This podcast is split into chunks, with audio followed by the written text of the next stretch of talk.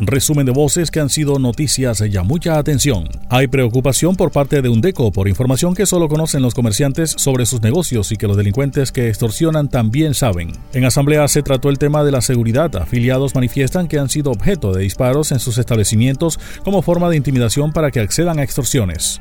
Ahí parece ser que, que hay como delincuentes que acceden a la base de datos o, o, sacan certificados, no sé de qué forma, pero sí por ese lado puede estar ocurriendo algo. Y la otro tema fue pues sugerencias o recomendaciones eh, para el INPE también, porque aquí pues la gente no está pagando detención intramural. Aquí se dice que hay más de 400 eh, condenados o con detención domiciliaria por delitos de, de asesinatos o similares y están eh, prácticamente sin quien constate o, vigile si, si, en realidad están en su casa pagando la detención domiciliaria. Entonces, en ese sentido, al INPED hay que insistir para que al comandante del INPED al brigadier general eh, Mariano de la Cruz Botero Coy para que diligencien la construcción de esa megacárcel como plan de choque, la que se viene hablando de 8 o 10 años, para que las personas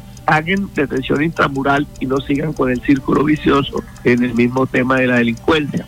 La mayoría de los comerciantes no respaldan la idea de armarse, señala Orlando Jiménez. De verdad que ese es un tema que genera bastante discusión porque hay unos afiliados que dicen que sí, que, que ellos tienen un, una arma que la compraron hace 20, 30, 40 años y dieron un salvoconducto, entonces que el Estado les permita eh, portar esa arma nuevamente, porque bueno, la, le hicieron un estudio en su momento y, y, si es del caso que vuelve y le hagan el estudio, pero que no les hagan conejo, dice un señor, si no, pues que me devuelvan la plata con la que compré el arma, que fue bastante oneroso el precio que pagó. Pero en general, eh, nosotros consideramos, y, y, particularmente el suscrito, que armar a los civiles no es la solución, porque sabemos que violencia contra violencia genera más violencia y, y el Estado debe garantizar, debe garantizar vida, honra, bienes, seguridad, y para eso están instituidas las fuerzas del Estado, las Fuerzas Armadas. Continúan problemas de prestación del servicio de agua en el municipio de Sabana Larga. El alcalde dice que no tiene comunicación directa con la empresa AAA y se entera de las situaciones por medio de los comunicados que ellos emiten.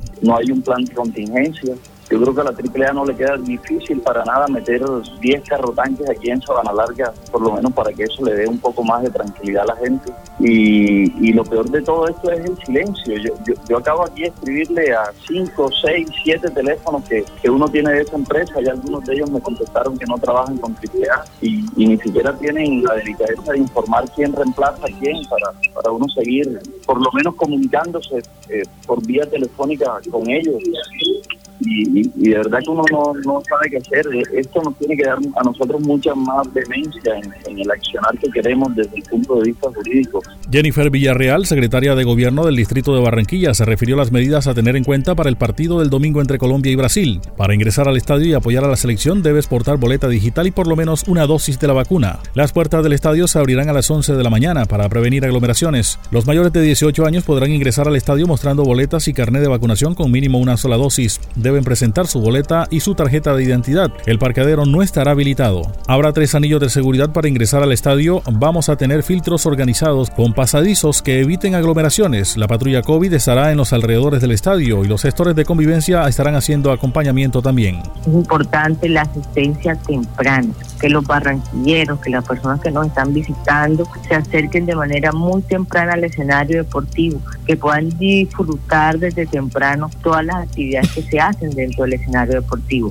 Además de eso, recordarles que para el ingreso al escenario se necesitan, hay dos requisitos. Uno, tener la boleta, obviamente digital para el ingreso, y dos, contar con el carnet de vacunación, así sea con una sola dosis. Gustavo de la Rosa, dirigente del sur del Departamento del Atlántico, manifestó que ha habido una baja de casi 6 centímetros en el nivel del río Magdalena. Estaba en 7.76 y bajó a 7.71, por debajo de la cota de desbordamiento del año 2010. El gobierno nacional no ha prestado atención a las obras que necesitamos. En La Mojana el presidente anuncia millonarias inversiones y no se pronuncia con relación a obras del canal del dique y dragado del río Magdalena. La disminución del río puede ser porque se desbordó en otro lugar y las aguas disminuyen porque entran a otra región. Esperemos que no se cumplan los pronósticos de incremento incremento de lluvias entre octubre y noviembre, puntualizó. Y no se pronuncia con relación a las obras del canal del dique ni el dragado de Río Magdalena, que serían las obras que realmente le darían una tranquilidad a estos pueblos del sur del departamento del Atlántico, porque de lo contrario siempre vamos a vivir con estas zozobras hasta que Dios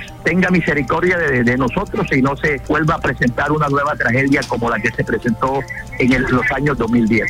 Pasó el resumen de voces que ha sido noticias ya. Les habló Elvis Payares Matute.